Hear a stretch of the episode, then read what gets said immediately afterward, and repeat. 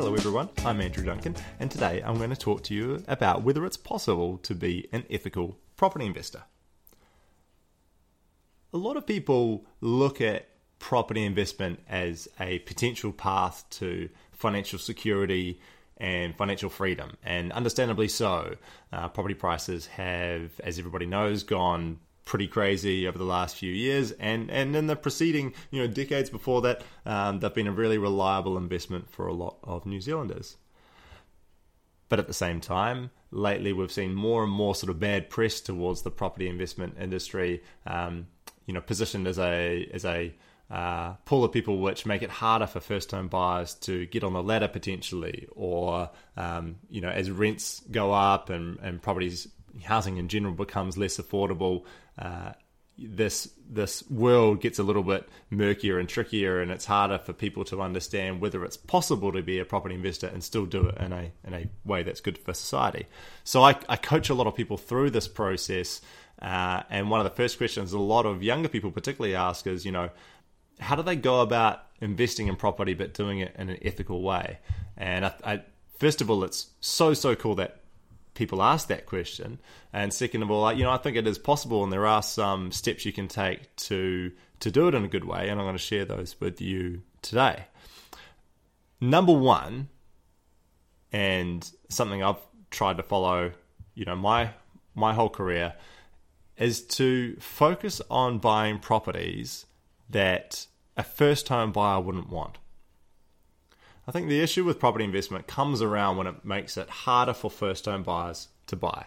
You know, I think in any society, we want as many people as possible owning their own homes because it gives security of tenure to the to the people. It gives you know kids and families a safe place to grow up. Um, it gives you know people uh, consistency with schooling and um, their communities and neighbours and, and just that's that's got to be a good thing for for young families.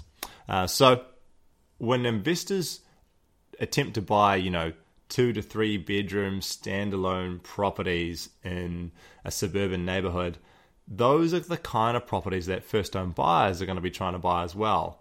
And if you are adding yourself to that mix as a property investor, you're adding demand. You know, you're, you're putting another offer in the mix, which you know, by definition, just makes it that little bit harder for a first time buyer to buy that home. They've got to compete with you to buy it. So, my first suggestion is just stay out of that game entirely. Focus on properties that first time buyers aren't going to try and buy. So, what does that actually look like in practice? You might decide to buy, rather than a three bedroom standalone home, you might look for two flats on one title. You know, maybe it's two two bedroom flats side by side. Um, you might buy, uh, as we have, a, a, block of three one bedroom flats in Wellington. Uh, you could buy a home and income type property. Um, you could buy a uh, boarding house type property if you've got a bit more money to spend. Um, these sorts of properties ha- have added benefits as well. So they provide you with multiple streams of income and what that means is if you've got, you know, say three one bedroom properties on one title, then it's very unlikely that they're all going to be empty at the same time. So that can be really useful as a property manager to help you manage your cash flow. Generally, these types of properties will give you a better return uh, on the price that you pay as well. You'll get a better rent versus the purchase price because there you've got multiple units, um, but you've on, you're on you, are on one title, so you're not you know if you've got three one bedroom flats on one title, you're usually not paying triple the rates um, and uh, you know, or, or, triple the amount of insurance um, or maintenance as you would if you brought three individual flats on separate titles. So I'm a big, big fan of buying investor style properties and staying out of that first home buyer uh, arena. Um, one added benefit is you'll have less competition to buy those properties because you're probably just competing with other property investors. So it's actually saves you time because you're not throwing offers at properties again and again and again only to, to miss out. Um, so you're, you're playing in a different wheelhouse. So that's the very first place to start. And that way you're not making it harder for any first time buyer out there to buy their first home. Tip number two is to get it property managed. So get it managed by a professional property manager the key thing there is, you know, it's so important. Like the number one thing any tenant deserves is to be treated fairly. Um, by the rules and uh, to have all the right information that they need at the right time. And it's a property manager, you know, hiring a property manager is your very best way to achieve that, in my opinion. They they know the process inside out. They know what steps to take when anything goes wrong. They know what has to be supplied to the tenant. They've got um, software to do uh, inspections the right way and to check everything and make sure it's okay. They've got software to check that the rent comes in on time, and they're not going to fall back or forget to check something uh, or jeopardize anything that might affect your insurance later on. Um, in my opinion, a good property manager is worth their weight in absolute gold. Personally, I've tried managing rental properties myself and I've hired a property manager. And now that I've got a good property manager, I would just never go back to doing it myself. Um, the cost of hiring a property manager is uh, deductible as an expense uh, for your property investment business. Um, so it is a small expense, but it's thoroughly worthwhile, and by in, in my opinion, uh, is worth far more than what you pay for it. Uh, so if I can be so uh, bold as to add a little plug there, if you're in the Wellington area, check out our property management company, which is called Simply Rentals. Uh, you can just visit simplyrentals.co.nz if you want to talk to Lynette, who's my personal property manager, and she is amazing. Tip number three is to only buy an investment property if you can actually afford to spend money on it. So I've seen this happen time and again where people uh, feel like I've just got to get an investment property. I've just, I've just got to get one, and they jump into it potentially too soon, and then don't have any money set aside to uh, invest in making that property warmer, safer, drier, healthier, uh, or just keeping up with maintenance. And this can be a real downfall. So, properties have things that go wrong. So, you know, the hot water cylinder can break, the spouting needs replacing or you need to spend money on it to get it up to healthy home standards, putting in ventilation fans or heat pumps or more insulation. It's really important that if you buy an investment property that you still have probably a good, you know, 10, 15, 20,000 dollars set aside that you've got there to, to spend uh, if things need fixing. Not only that, you're going to need some money for your own home if you own that as well. So you're going to need kind of a, a, an amount of money for both properties to cover any any uh, improvements that need to be made. Okay, next tip is to don't go crazy with rent increases. You know, new property owners, landlords in New Zealand are in a really strong position, even with recent changes to to the tenancy laws. Um, tenants are, are, often very vulnerable, and it's hard for them to switch to a new property. It's really not easy out there to rent a home. So if you are a landlord, please understand that you know you, your your tenants are in a tricky spot. Um, yes, rents do need to probably slowly increase over time to keep up with inflation and just and, and it's the natural sort of movement of things. But please don't take the piss. Um, you know, try not to um, you know surprise your tenants with massive increases that put them in a tricky position. If you buy a property that's very under rented, have a conversation with your tenants about how uh, where you feel the market rent should be and how you can gradually move towards that place and try to to make it a gradual change uh, if that's the situation that you find yourself in. Next tip if you get into property investment, don't have a glass half empty view of tenants. You know, it's easy when you follow the news to only hear about, you know, the, the, the horror stories and the things that go wrong.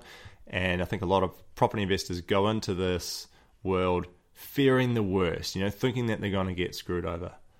In my experience, and I've been doing this for quite a while now, the vast, vast majority of people are kind, lovely, caring tenants who, who just want a nice, warm place to live.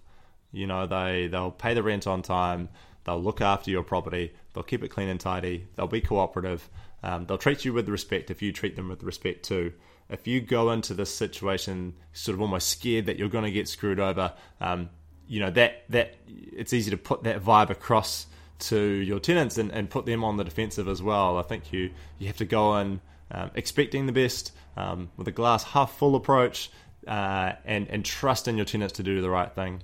Uh, and that's where hiring a property manager comes in as well. You know, they are trained to to do really thorough background checks and to make sure that you're um, selecting the right tenant in the first place. So that's where they add massive, massive value. So give your tenants the benefit of the doubt. That's the that's the key tip there. Next up, and, and a good way to, to foster a good relationship with your tenants is to respond quickly to any and all maintenance requests. If your tenant gives you a bit of information, you know, like maybe they say, hey, look, your gutters are getting a bit blocked, or this path's getting a bit slippery, please don't look at that as a hassle that, oh, crap, I need to, you know, spend some money and sort this out. That, that tenant is doing you a favor by telling you that there's something that you need to be thinking about and attending to. You want to respond quickly to those requests, or if it's something that you don't feel needs urgent attention, at least give the tenants an understanding of when you're going to when you're going to look into that further, or when you're going to review that situation. You might say, "Hey, look, I don't, you know, we're not planning to clean the paths yet, but in, in three months' time, we'll look at doing that." So there's an expectation there around when you're going to handle those maintenance jobs. The next one is to be real with your tenants. So I see this happen time and again where uh, tenants are scared to tell owners about an issue with a property because they don't want to jeopardize their renting situation. They don't want to be um, given notice or forced to go somewhere else or be seen to be kind of difficult tenants. You need to create a safe space for your tenants to tell you anything. Um, if there's a bit of a drip in the tap underneath the bathroom vanity, you need to have your tenants feel like it's safe to tell you these things. You know that they're not going to be in trouble, that you're not going to be upset that they brought this to your attention. Because if you don't find out as soon as possible, this may lead to um, further damage and, and issues later on. So you need to be real with your tenants, create a safe space for them to bring things up with you, and tell them that feedback isn't going to jeopardize their renting situation. Another one, if you want to be a, a, good landlord, a good property investor, is to be flexible with end dates. So, most property managers uh, and, and, landlords um, will try and tie people into like a 12 month fixed term. And they often try to get these to end at the end of January and the start of February. And this, this is fine for the landlord and the property invest, you know, and the and the property manager because if their tenant leaves at the end of January, everyone else is looking for a property then, so it's easy to find a tenant. But it sucks for the tenant. You know, if everybody leaves their property at the end of January, it's this mad rush to try and rush around and find something else. Uh, and that can put people in a tricky position. It's also tricky if something changes for that tenant. You know, say a family member passes away and they need to move home to a different city, or maybe they get a job offer in the middle of their fixed term and they want to move overseas or move to a different place.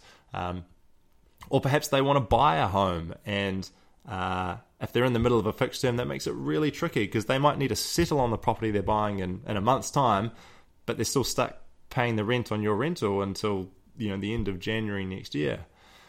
Now, most people have provisions for this where like you you might say, look, you've got this fixed term until January, but you can um, if you pay for the if the tenant pays for the advertising and the reletting fees and things, then you can find a new tenant to replace them.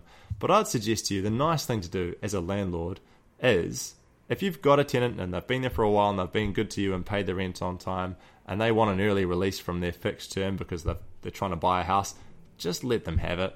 Just be nice. Just understand that it's really tricky if you're a tenant and you're trying to juggle these things. Um, understand that if situations come up where you know maybe there's been a bereavement in the family and they want to move home to to a different town to go and be with their family understand that you should just let them out of a fixed term without making it hard on them, without saying, oh no, you've got to pay the rent till I find another tenant. I would say be nice. Let them give you three weeks' notice or four weeks' notice and, and let them go on their way and you can find another tenant. You know, that's how you can be, in my opinion, a good, ethical property investor. Yes, if you've got them in a fixed term by rights, you could make them pay rent until you find someone else and you could probably make them pay advertising costs and other things. But is it the right thing to do? I think probably not. Um, depending on the situation, but if they've got a, a good reason for wanting to to leave or for um, for for breaking that fixed term early, then let them go, or have them on a periodic tenancy in the first place, which gives them flexibility. Last and final thought would be to uh, well, actually, I've got two more. Once you have a few investment properties, invest in something else reason I say this is I've met quite a few property investors who have amassed really large portfolios where they own, you know, like 20 properties. And in this day and age, once you've got, I don't know, say three or four or five investment properties, your financial freedom is, I would argue, pretty well taken care of. More than that, beyond that, and you're just you're just playing adult monopoly. You know, you're just stacking up as many as you can because you because you find it fun. And while that's arguably okay, like good on you for taking care of your, you know, retirement and, and building family wealth, property is a pretty finite resource. So every property that you own is a property that another young family can't can't buy and can't get on the ladder with. So I think this idea of kind of stockpiling properties might seem on the face of it not a terrible thing, but to me it kind of when you think about it, I just think is, is probably pushing it a bit far. You know, once you've got three, four, five properties in total, including your own home, that seems like enough. At that point, you might consider investing, and you know, please understand, I'm not a financial advisor, but at that point, you could consider investing in companies or startups or index funds or any number of other options that you could look at. And we all know from when we were kids playing monopolies, playing playing the game Monopoly with our older brothers, you know, once someone's got all the cards and they're obviously winning the game, it becomes no fun. It's no fun anymore. So if you want to be a good ethical property investor, tr- don't go for a massive, massive portfolio. Uh, spread the love around. Let other people get in the game if they can as well. And last but, but not least, don't forget how lucky you are to be in a position to own investment property in the first place. And that's the one I want to leave you with. Don't forget, uh, don't forget how, how privileged we are to be in this position, how lucky we are, and don't take that for granted. And on that note, thank you for listening. I appreciate you taking the time to, to hear through these ideas, and I hope that will help you on your investing journey. Um, please get professional advice before making any investment decisions, of course.